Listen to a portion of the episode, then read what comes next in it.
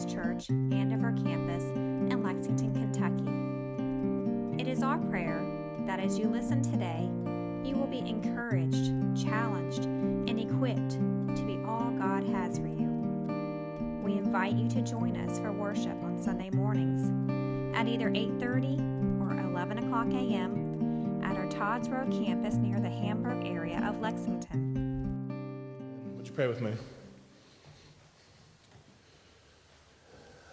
Gracious Lord, we celebrate that we are in this Easter season declaring that they could not keep you in the grave. Savannah has sung the gospel message, Lord. May it uh, shape our hearts and shape our lives. In Christ's name we pray. Amen. Today we're beginning a new series. It's a new birth through living hope.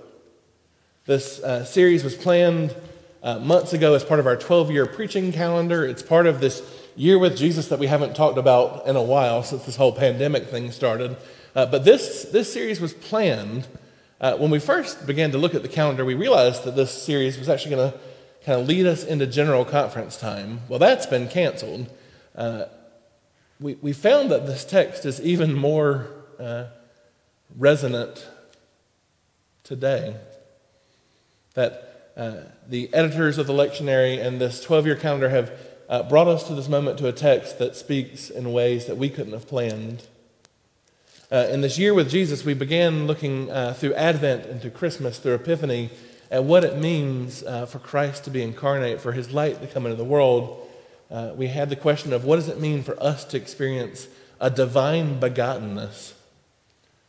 And so, in this year with Jesus, we're, of course, going to move out of the Gospels and go to 1 Peter. Uh, if you're like me, if you're not careful flipping through your Bible, you'll go past James and you'll end up in Revelation. You'll be wondering about the 666 and the mark of the beast. You'll wonder what seal is being opened. 1 Peter is just a little page flip right in the middle. Uh, but the impact of this small little book is profound. The words that Peter gives to this church uh, endure today. And they are surely words for a year with Jesus, for at every moment uh, he stands in the shadow of the cross and points us to the light of the empty tomb. And so we dive right on in this week uh, to Peter's letter, this letter written to a second generation church, people who themselves had not actually met the incarnate Jesus, but who had heard and received the word of the apostles a Gentile audience, probably somewhere scattered in uh, Asia Minor, kind of outside of Rome, but very Romanly influenced, uh, whose lives had not been shaped by Israel's story. Uh, but yet we find Peter telling them how they stand in Israel's story. At turn after turn, he's giving them glimpses of what it means to be the people who stand in Abraham's promises, to be the people who have received uh, the very gift from Christ. Um, during this uh, Zoom pandemic season, we've begun doing the Epic of Eden on Wednesday mornings. A group of us are gathering to watch Sandy Richter talk about how we understand the Old Testament. Uh, and each week she kind of unlays part of the Old Testament and then says, and see how this impacts the New Testament. It's been a profound way of seeing uh, how the gospel story is Israel's story. Uh, the first week she lectured, she talked about three things that we should understand uh, to understand the patriarchs that their society was patriarchal, patrilineal, and patrilocal. Uh, we organize ourselves around our cities and our states and our uh, nations. We're, we are led by government officials, uh, and we are pretty autonomous. The uh, patriarchs organized themselves around the house of their father, the Beit Av the uh, very source of any stability, of any wealth, of any hope was the eldest male of the family. Uh, this was the person through whom any security you had came. This was also the person uh, through whom your life was oriented in terms of your location. You didn't uh, go uh, move off to have fun when you graduated from rabbi school. You were in your father's home. This wasn't a set of apartments down the road. This was a gathering of 20, 30, 40 people in a compound together. You were oriented around your father's house. And anything you had came because of your father. Your inheritance, your gifts, your provision, your food, it all came because of this oldest male. Sandy talks about how we see this in Christ as he tells the story um, of, uh, of him going to die. Don't be afraid, for where I'm going, there are many rooms. I'm going to prepare a place for you in my Father's house.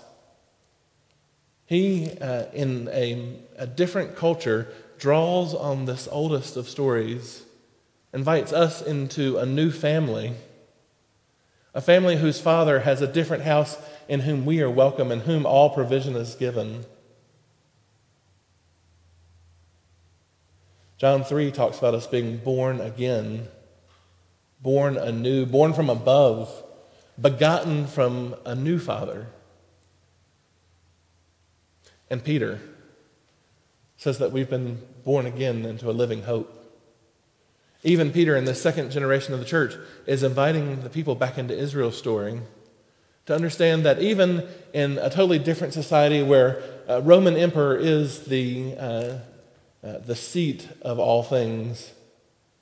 That in this economy, God the Father is the center of everything.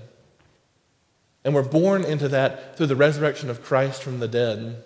He's telling this group of Gentiles who don't even know Israel's story that they stand in line with Abraham, Isaac, and Jacob, that they stand after the words of the prophets, and that they stand as people who've encountered the resurrected Christ.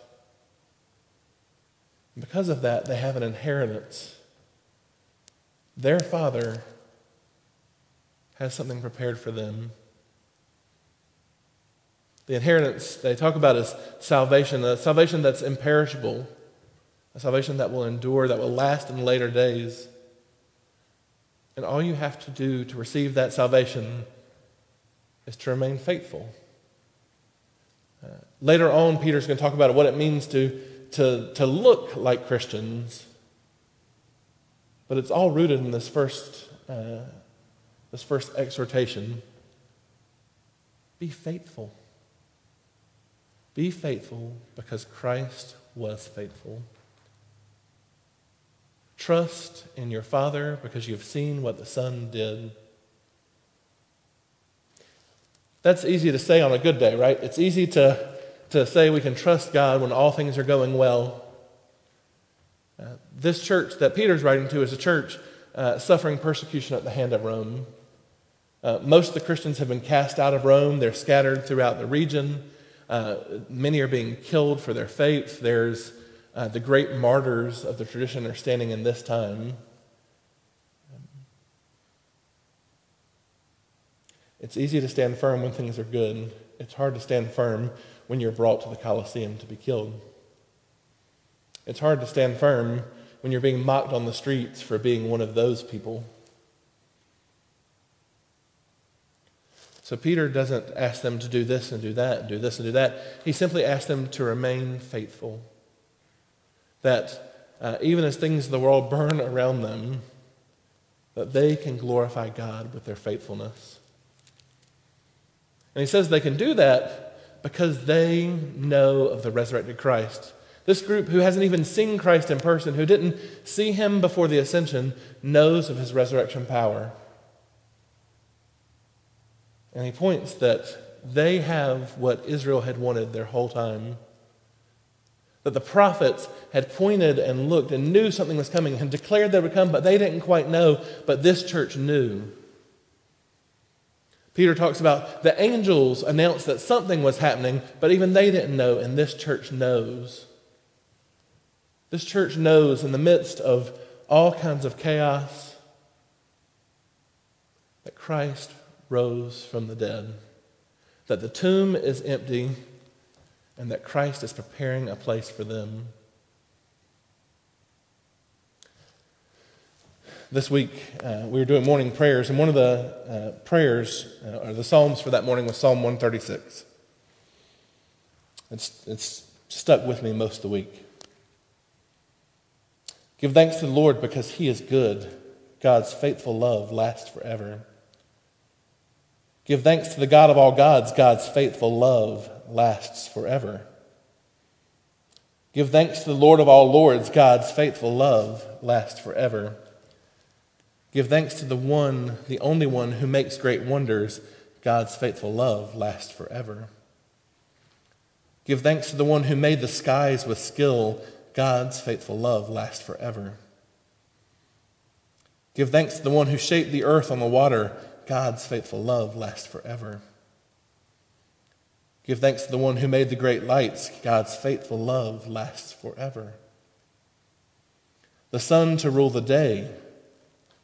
God's faithful love lasts forever. The moon and the stars to rule the night. God's faithful love lasts forever. Give thanks to the one who struck down the Egyptians' oldest offspring. God's faithful love lasts forever.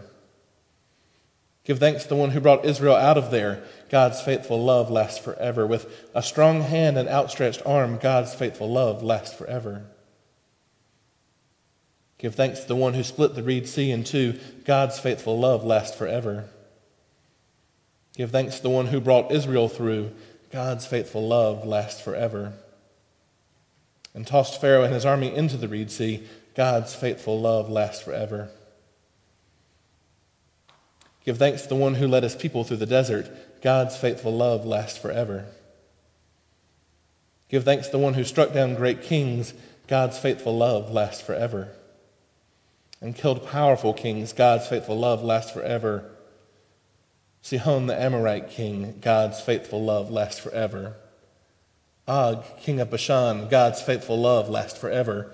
Handing their land over as an inheritance. God's faithful love lasts forever an inheritance to Israel, his servant. God's faithful love lasts forever. God remembered us when we were humiliated. God's faithful love lasts forever. God rescued us from our enemies.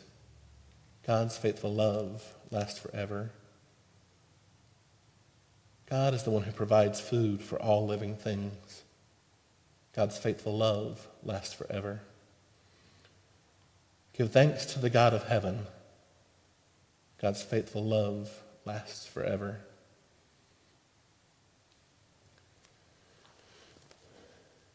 Israel regularly looked back at the work of God and declared that he was faithful, that his faithful love lasts forever.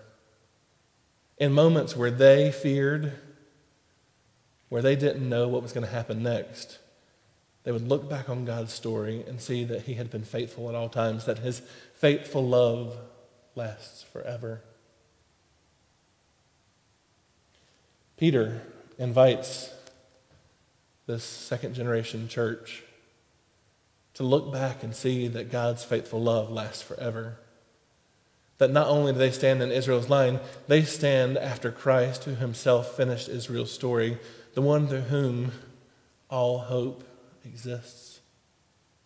To look at him and say that God's faithful love lasts forever. We're not suffering persecution right now because of who we are.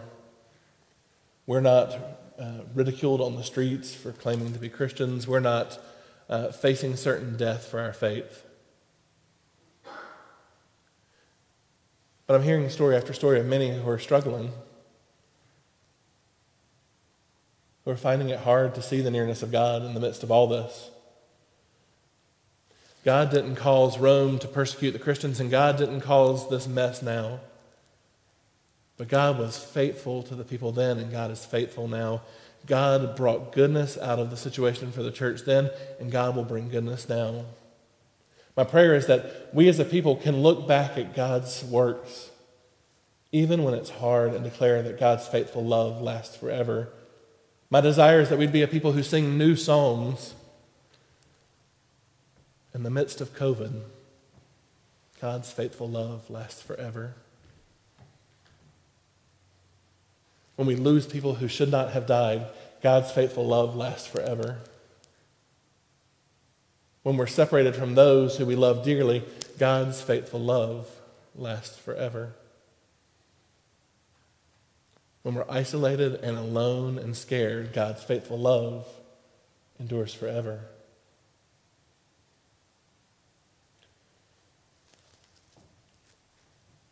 May this be our source of hope through which we maintain our faithfulness. May we draw upon God's power and God's story to be a people who declare that God is faithful. And in turn, may we be faithful. May we be a people who have seen the resurrected power and who respond with faithful thanksgiving. May we be a people who know that the Spirit has moved and respond with thanksgiving. May we be a people who daily pray, Lord, help me even in my unbelief that I might be found faithful. In the coming weeks, we're going to see more about what it means to be faithful and how our lives will look, but uh, Peter assumes that nothing can happen until we hand over ourselves as an offering to Christ, ones who will be faithful and found faithful, ones who trust in the living hope that is the resurrected Christ. And that's my prayer for you today, and it's my prayer for me. May we take each day with thanksgiving that God's faithful love lasts forever. And as we stand firm on those promises, may we be found faithful. Would you pray with me?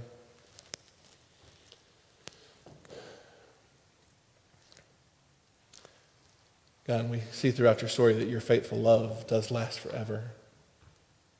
You who uh, brought creation into existence, who uh, created humanity in your image, you who uh, stayed faithful to us even when we rebelled and sinned, you who delivered Israel from Egypt, who wandered with them in the wilderness, who brought them into the promised land, and who even went with them to Babylon.